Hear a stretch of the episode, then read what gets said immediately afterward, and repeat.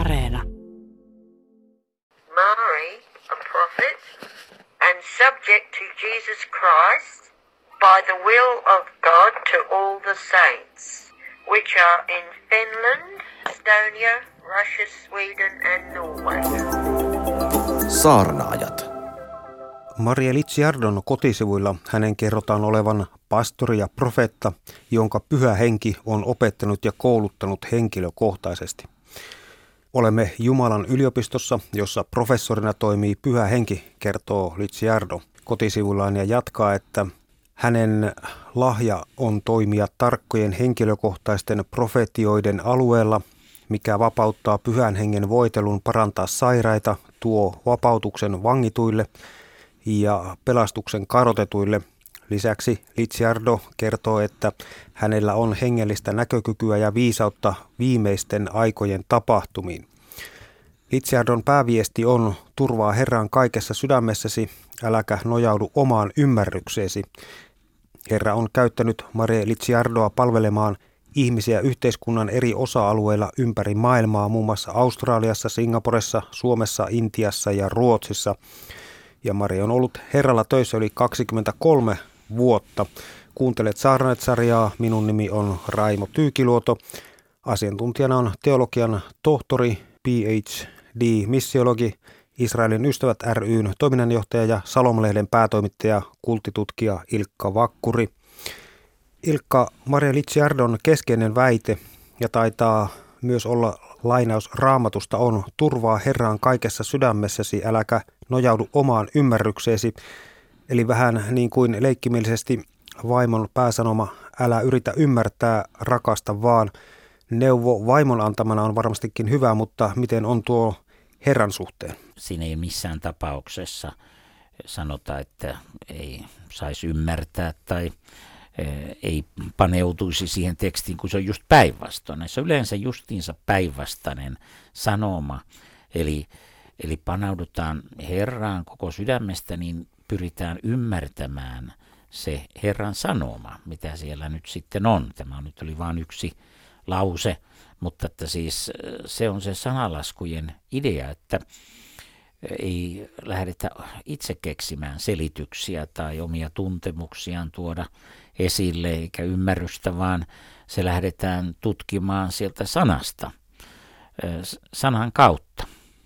Noin yleisellä tasolla, millaisia vaaroja siihen liittyy, jos ei ymmärrä Jumalan sanomaa, mutta olettaa toimivansa ikään kuin Jumalan nimissä tai valtuuttamana? On ymmärrettävä, että se on aika riskaapelia hommaa ja vaarallistakin. Tähän johtuu siitä, että on niin kuin väärin ymmärretty, sanotaanko pakanallinen tapa, jossa ei jossa jokainen orakkeli tai joku voi tulkita näitä ja saada ilmestyksiä ohi sen sanan. Mutta näissä tämmöisissä liikkeissä, mitä Mariakin esittää, niin siinä koko ajan yritetään kehittää tavallaan uusia sovellutuksia. Koko se teksti, se merkitys ja sisältö muutetaan sitten esittäjän tarpeita silmällä pitäen ja yritetään sillä tavalla itse, itse asiassa harhauttaa ihmisiä ymmärtämään se teksti monesti päinvastoin kuin mitä siinä sanotaan. Maria Litsiardo siis toteaa olevansa pyhän hengen pätevöittämä pastori ja profetta, eli pyhä henki on hänet opettanut ja kouluttanut henkilökohtaisesti. Se on justiinsa tätä tällaista pakanallista, että suoraan joku tulee välituksi orakkeliksi tai tämmöiseksi Jumalan torveksi tai jotakin sellaista. Tämmöistähän se on, että ihminen voi keksiä sellaisen, että hän on vaikka mitä ja, ja pyhä henki tai joku muu on hänet valinnut, mutta niin kuin yksi kaveri sanoi, että joo, kun toinen sanoi, että joo, pyhä henki on hänet valinnut siihen ja tähän, niin hän sanoi tämä toinen, että no ei kyllä pyhä henki mulle sitä kertonut. tässä yhteinen pyhä henki, siis tässä nyt menee tämä kaikki sekaisin, kun pyhä henki, se on niin kuin yhteinen asia. Ei se voi olla, että jollakin on eri pyhä henki ja sille ei, ei sillä johtajallakaan voi olla sellaista pyhähenkiä, että se poikkeaa äh, niin kuin seurakuntalaisten pyhästä hengestä jotenkin ihan ratkaisevasti. Tämä on justiinsa sellaista, että määritellään jotakin, jota, mm, jo, jonka varassa voi sanoa ihan mitä vaan. Litsiardon mukaan pyhä henki lähettää meille enkeleitä, niitä on paljon ja ne voivat toimia koulutettujen profettojen kautta, joka Litsiardo itse kokee olemassa. Se, että nämä enkelit nyt sitten toimis vaan joidenkin profeettojen kautta on aika omituinen, koska nämä enkelithän on sitten Jumalan sanan saattaja, niin mitä ihmettä siinä pitää joku, mikäs koulutettu koulutus siinä enkeleiden, pitääkö niitä enkeleitä kouluttaa tai johtaa, erika erikoinen tulkinta. Toki Maria Litsiardon kotisivulla todetaan myös, että Marien sanoma on uskon henkistä, Jumalan hengen inspiroimaa ja henkilökohtaista uskoa. Jumalan hengen inspiroimaa ja henkilökohtaista uskoa. Nämä on tämmöistä mystiikkaa, johon voi kuka tahansa vedota. Tässä on niin semmoinen okkultismin sotkeminen kristinuskoa hyvin lähellä. Maria Litsiardon kotisivuilla hänen elämänkertansa kertoo, että Maria Litsiardolla on hengellistä näkökykyä ja viisautta viimeisten aikojen tapahtumiin, eli tämän mukaan hän omaa ennustajan kykyä. No tämäkin on tämmöinen tyypillinen väite. Ja mitä minäkin olen häntä kuunnellut, niin ei nyt näitä ihan nappiin ne ennustukset menevät. Eli pitäisikö päätellä, että tämä on niin kuin, ei pidäkään paikkaansa. Ja silloin herää sitten kysymys, että onko hän niin kuin valheopettaja. No minä en nyt osaa siihen ottaa kantaa, mutta tämmöiset näkökyyrit, nämä on kaikki sitä pakanallista tämmöistä mm, orakkelia vastaavaa. Siis nämä ihmiset vaan eivät tajua sitä, että tämä on sen koko vanhan ja uuden testamentin todellisen sanoman kanssa enemmän tai vähemmän ristiriidassa. Maria Litsiardon lahjan kerrotaan olevan toimia tarkkojen henkilökohtaisten profeetioiden alueella, mikä vapauttaa pyhän hengen voitelun parantaa sairaita, tuo vapautuksen vangituille ja pelastuksen kadotetuille. No ei kai pyhä henki nyt kerta kaikkiaan tarvitse jotain Marie Lichartoria toimimaan, että kyllähän se nyt on kummallinen pyhä henki, jos me niin kristikunnassa ajatellaan, että hän on Jumalan kolmas persona, niin mitä ihmettä, eihän hän nyt tarvitse vapautuakseen jotain ja toimijakseen. Ei, ei, eihän Jumala ole meistä riippuvainen. On aivan käsittämätöntä, että joku korottaa itsensä jonkun välimieksi. Niin kuin Paavali sanoi, että ei meidän pitäisi uskoa itsestämme enemmän kuin on kohtuullista. Maria Litsiardon kotisivun ajankohtaista osiossa todetaan, että useimmat Marien rukouspalveluissa olleet ovat äänittäneet rukouksensa tallennuslaitteelle esimerkiksi omiin puhelimiinsa – siunattuja kuunteluhetkiä Jumalan antamien henkilökohtaisten profetiaalisten rukousten sekä lupausten, kehotusten, rohkaisun, rakennuksen ja lohdutuksen sanojen äärellä, näin toteaa Litsiardo. Eli Maria Litsiardo ikään kuin, jos ei nyt ihan Jumalan synonyymiksi tässä ryhdy, niin ainakin Jumalan suoraksi välikäreksi. Tärkeintä asia on varmaan se, että me ei niin kuin aseteta itseämme jonkin välikäden tai Jumalan äänen rooliin, koska ei Jumala tarvitse sellaisia välikäsiä. Kyllä Jumala pystyy vaikuttamaan, jos hän kerran Jumala, niin ilman meitäkin. Tietysti on tärkeää, että, että on aktiviteettia, me voidaan mukana jossakin ja yhteenkuuluvuuden tunnetta, mutta tähän liittyy siis välillä tämmöisiä esimerkiksi esitetään, että mitä enemmän on rukoilijoita samaan aikana, niin sen varmemmin se sitten toteutuu. Ja kuitenkin Raamattu sanoo, että mene kammiosi ja siellä yksikseen rukoilla. Siis tästä rukoilusta on nyt muuttunut jotenkin aivan oudoksi tapahtumaksi, kun siinä rukouksessahan tapahtukoon sinun tahto, sanoi Jeesuskin, niin siis ideana on mukautua Jumalan tahtoon eikä omaan tahtoon. Mare Litsiardo syntyi Isossa Britanniassa, mutta perhe muutti Australiaan, kun Mare oli vielä lapsi. TV7 näytetyssä haastattelussa hän kertoi tullensa uskoon jo kolme vuotiaana. Litsiardo kertoi ensin tienensä vain Jeesuksen, myöhemmin hän sitten kohtasi pyhän hengen ja sai kasteen ja alkoi evankelioida. Litsiardo kävi neljä vuotta raamattukoulua, jossa opiskeli Jumalan sanaa, kun hän oli seurakunnassa, jossa oli apostoleja, profettoja, evankelistoja, pastoreita ja opettajia, he huomasivat Mare Litsiardon kyvyt ja rohkaisivat Mareta profetioimaan. Eräs apostoli pyysi sitten Mareta esirukoilemaan ja siitä lähtien pyhä henki alkoi opettaa Maria Litsiardoa. Hänestä tuli pastori ja Se tehtävä puolestaan valmisti Maria Litsiardon profeetaksi. No tämä on varmaan aika mielenkiintoista, että joku tietty ryhmä valitsee johonkin ja on sitä mieltä, että joku on jotakin. Ja tässä on aika mielenkiintoista, että alun perin hengellisissä karismaattisissa suunnissa esimerkiksi ei katsota, että kukaan voi tulla kolmenvuotiaana uskoon, että se on niin kuin jonkun tietoinen, että pitää olla 15-16 jotakin, että niin kuin voi tietoisen uskon ratkaisun tehdä. Eli tämä vain osoittaa, että nyt eh, kun on riittävästi vaan halua ja röyhkeyttä, niin voi muuttaa ihan näitä perusasioitakin näiden liikkeiden sisällä. Ja mä luulen, että tämä on juuri, juuri tuota, tyypillistä tälle nykyajan näille liikkeille, jossa korostetaan tämmöistä tavallaan, että ollaan niin kuin kaiken yläpuolella ja perustuu siihen, että tulee vaan tämmöisiä omia tuntemuksia ja näkemyksiä, niin kyllä se aika hepposella pohjalla on. Maria jatkaa, että kun hän saarnasi kaduilla, ihmiset alkoivat parantua, jotkut myös syövästä. Hän teki niin kuin Herran sanassa sanotaan, laittoi kätensä sairaiden päälle ja he parantuivat, kun hän ajoi ulos pahoja henkiä. Näin pyhä henki on kanssamme ja tulee esiin kauttamme, kertoo Maria Litsiardo TV7 näytetyssä haastattelussa. Se, mikä tässä nyt on kysymyksessä joka tapauksessa, niin se pitää olla todellinen tapahtuma. Ja meillä ei ole mitään oikeita todisteita tämmöisissä kiistattomissa olosuhteissa, että tämmöisiä sairauden päällepanemisen kautta olisi vaan tämmöisiä paranemisia. Toki sairaudet on psykosomaattisia, että niihin kyllä tietysti voidaan kättä päälpäilemällä ja muualla voi vaikuttaa. Mutta, mutta se, että nyt tässä keskitytään johonkin aivan omituiseen asiaan. Ei siis Jeesuksen, hän kielsikin puhumasta, kun hän oli parantanut. Ei Jeesuksen sanoma, hän paranti loppujen aika vähän.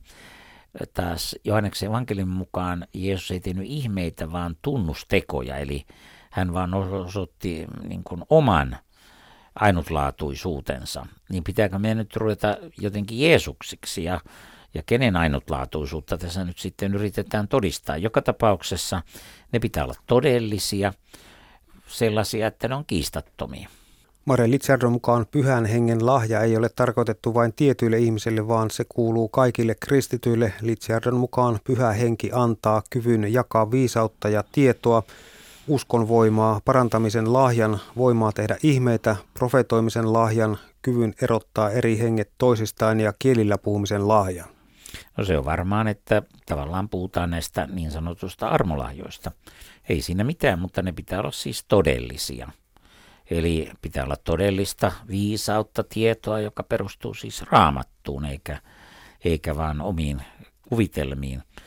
Uskolla on voimaa, jos parantamisen tarkoitus on ja lahja, niin mikä ettei, mutta se pitää olla sitten todellista. Ihme, sekin on, miten se määritellään, pitääkö me olla pikku Jeesuksia vai kun teemme ihmeitä vai, vai mitä sillä tarkoitetaan. Profetoimisen lahja, mitä sillä tarkoitetaan. Onko se raamatun selittämisen lahjaa vai onko se jotakin tämmöistä pakanallista kultin omaista lahjaa. Sitten erottaa henget toisistaan, niin onko se kykyä erottaa henget toisistaan, jos ei pysty edes raamatussa pysymään. Silloin tietysti voi olla kyllä, että on kyky erottaa henget toisistaan, mutta erottaa sen väärän hengen oikeasta. Ja kielellä puhumisella ja raamatussa se on selvästi ihan oikeita kieliä puhutaan ja joka tapauksessa ne pitää tulkita. Eli tämmöinen kevyesti heittäminen, että kaikilla on näitä ja noin poispäin. Armolahjat ovat moninaiset, mutta ei missään sanota, että kaikilla pitäisi olla kaikkia. Ja todelliset armolahjat on todellisia armolahjoja. Kuvitellut on kuviteltu ja ne pitää koetella. Maria Litsiardo diivistää, että olemme Jumalan yliopistossa, jossa professorina toimii pyhä henki. Tohtori ja kultitutkija Ilkka Vakkuri, miten tähän Litsiardon totuuteen tulisi suhtautua? No tämä on semmoinen yleinen asia, että muodostetaan yliopistoja. Amerikassakin on paljon semmoisia, että annetaan nimi korkeakoulu jollekin, jos ei nyt, ja Australiassa ja muualla. Brian Houston juuri käyttää tätä yliopisto- tai korkeakoulusysteemiä. Mutta kysymys on se, että mitä siellä oikein opetetaan. Jos ei siellä opeteta mitä raamatussa on syvällisesti, niin mikä ihmeen pyhähengen toimintaa se sellainen on. En mä nyt ymmärrä, että me voisimme kevyesti suhtautua raamantun alkukielten ymmärtämiseen ja sen alkuperäisen sanoman ymmärtämiseen. Sitten sitä voidaan myöhemmin kehittää ehkä so- ja voidaankin sovelluksia, mutta ensin pitää ymmärtää, mitä siinä tekstissä sanotaan. Sitä pystyä selittämään sillä kielellä, ymmärrettävästi missä toimii, ymmärtää ne käsitteet eikä vain sanat, mitä ne käsitteet tarkoittaa. Sen jälkeen pitää määritellä, kenelle se on sanottu mm, siinä raamatun kohdassa, mitä heiltä odotetaan. Ja vasta myöhemmin sitten, kun nämä kaikki asiat on selvitetty, voidaan mennä sen nykyajan sovellutuksiin ja silloinkin pitää olla hyvin varovainen, ettei se sovellutus irtaudu siitä tekstiyhteydestä kokonaan. Mutta kyllä Maria Litsiardo kiinnostaa myöskin täällä Suomessa. Hän on ollut ahkera Suomen kävijä, eikä vähiten siksi, että hänen poikansa vaimo on suomalainen. Eräs Maria Litsiardon julkisten tilaisuuksien tarkempi ohjelmalehti vuodelta 2018 kertoo, että Litsiardolla oli tuolloin vuonna 2018 Suomessa noin 30 tilaisuutta yli 20 eri kirkossa ja seurakunnassa eri puolilla Suomea. Ilmeisesti viimeksi Maria Litsiardo kävi profetiaalisella palveluvierailulla Suomessa vuonna 2020. Joo, tietysti Suomessa käy tämmöisiä erilaisia profeettoja ja silloin varmasti ihan innostava vaikutus. Että eihän ne niin palvele pitkäaikaista sieluhoitoa eikä ne ohjaa ihmisiä mihinkään, välttämättä mihinkään yhteisöön, jossa sitten olisi tämmöinen huolenpito ja sieluhoito. Ilkka Kotimaalehti kirjoitti vuonna 2014, että Maria Litsiardon vierailu ja puheet kuninkaan ilassa Helsingin Vuosaaressa herättivät hämmennystä. Erityisesti puheet lääketieteestä hämmensivät seurakuntalaisia, kun Litsiardo oli alkanut kuvailla kilpirauhas sairautensa parantumista. Litsiardo kertoi käyneensä kolmesti lääkärissä. Lääkäri yritti määrätä hänelle lääkkeitä, mutta kerta toisensa jälkeen Litsiardo kieltäytyi vedoten siihen, että Jeesus on hänen parantajansa. Litsiardo kertoo parantuneensa ilman lääkärin apua. Kysymys on nyt siitä, että mitä, mihin, mitä me nyt niin kuin tavoitamme. Onko siis joku sellainen, että lääkäreiden ö, ammatti pitäisi lopettaa tai että lääkärit on jotain humpuukia tai jotakin muuta. Eikä me voi lähteä siitä, että lääkärit on niin kuin Jumalan siunaus meille ja lääketiede. Ja ei se tarkoita sitä, etteikö voi siis Jumala järjestää pihmeparantunut. Se pitää sitten tosiaan olla ja semmoinen ime. Ja sinne sanotaan munkin tämmöisiä lääkäreitä, jotka on karismaatikkoja, niin hekin sanoo, että pitää ottaa molemmat. Ottaa lääkitys ja muu ja rukoilla sitten ja toivoa sitä myöskin sitä ihmehommaa. Eli siinä pitää olla jonkunlainen tasapaino, jos me rupeamme vesittämään väitteitä, että lääkärit on epäpäteviä ja lääkkeet ei auta. On toki sairauksia, jotka on vaikea löytää lääkkeitä ja näin poispäin. Mutta se asenne, että ilman lääkärin apua pärjää parhaiten, niin onhan se aika vaarallinen asenne, kun sitä levitetään vielä ympäristöön.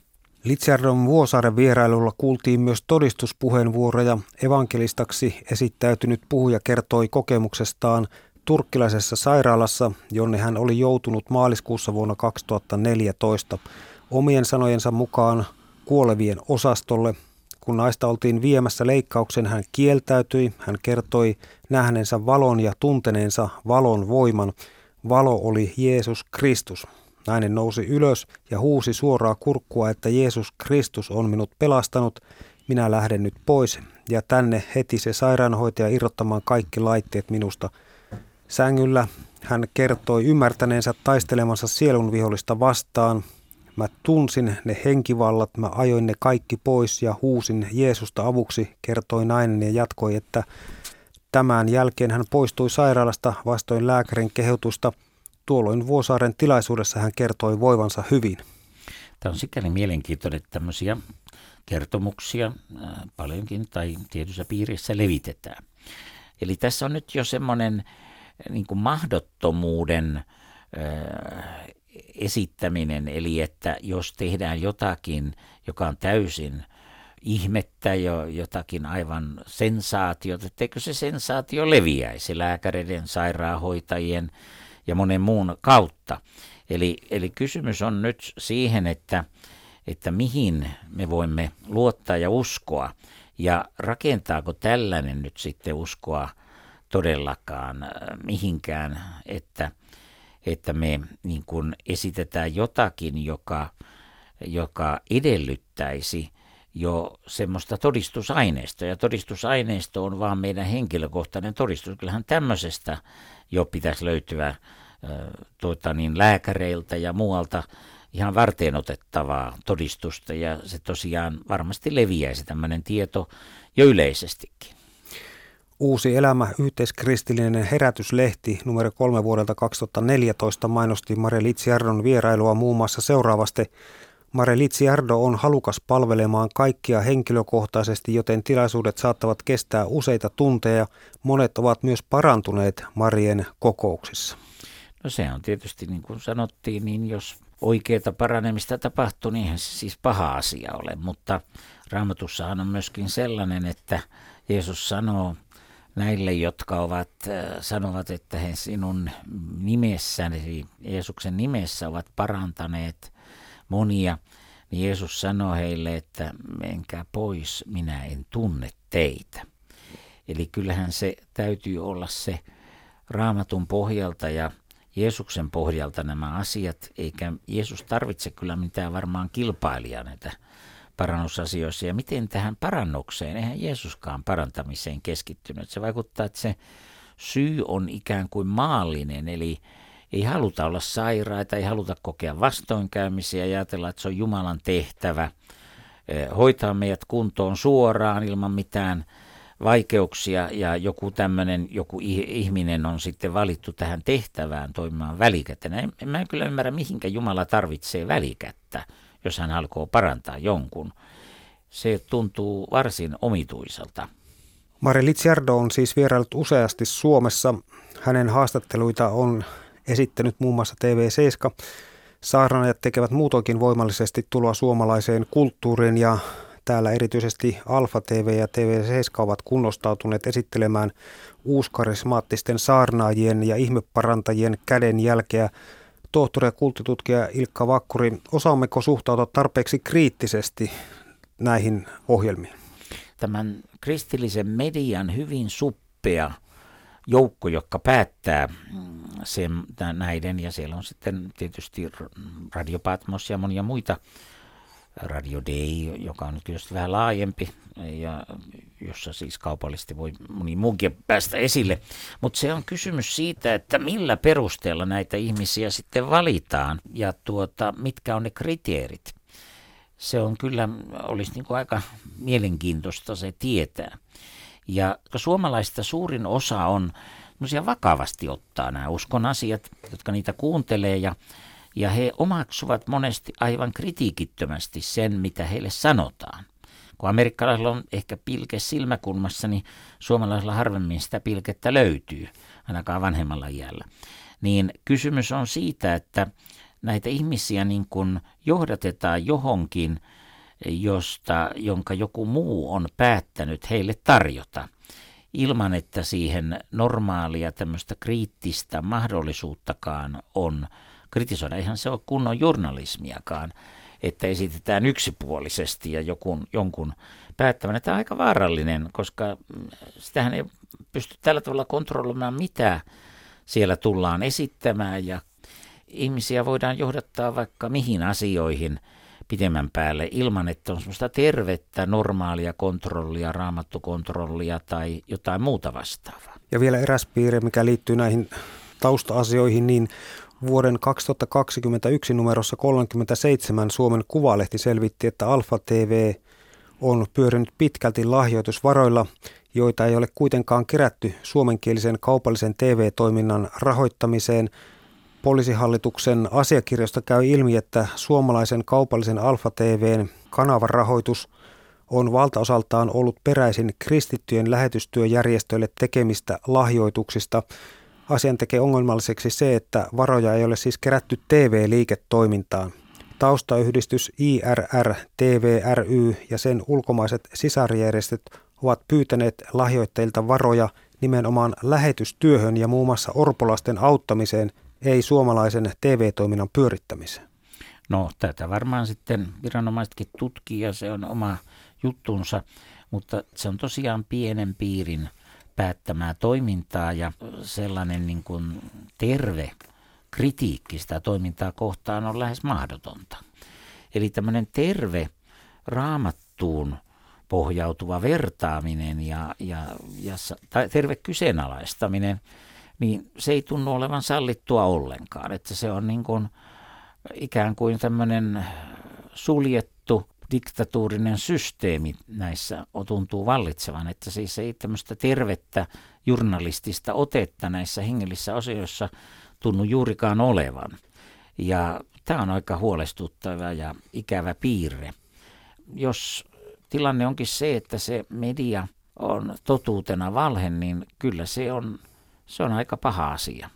Kyllä siihen median ja tämmöisen hengellisenkin median niin kohdalla pitäisi olla oikeus asialliseen kriittiseen tarkasteluun ja sitä pitäisi voida tuoda esille ilman, että leimataan heti joskin saatanaksi tai epäuskoiseksi, koska kaikkea pitäisi voida ainakin raamatun mukaan tutkia ja todeta, että onko se sen raamatun mukaista. Saarnaaja.